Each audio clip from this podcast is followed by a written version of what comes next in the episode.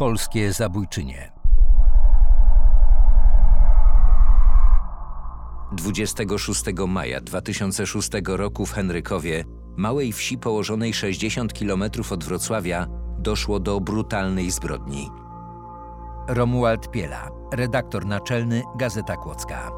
Ja nie znam drugiej takiej historii zabójstwa bez powodu, bo zawsze jakiś powód jest. Czasami jest to głupota, czasami są to narkotyki, natomiast tutaj nic takiego nie było.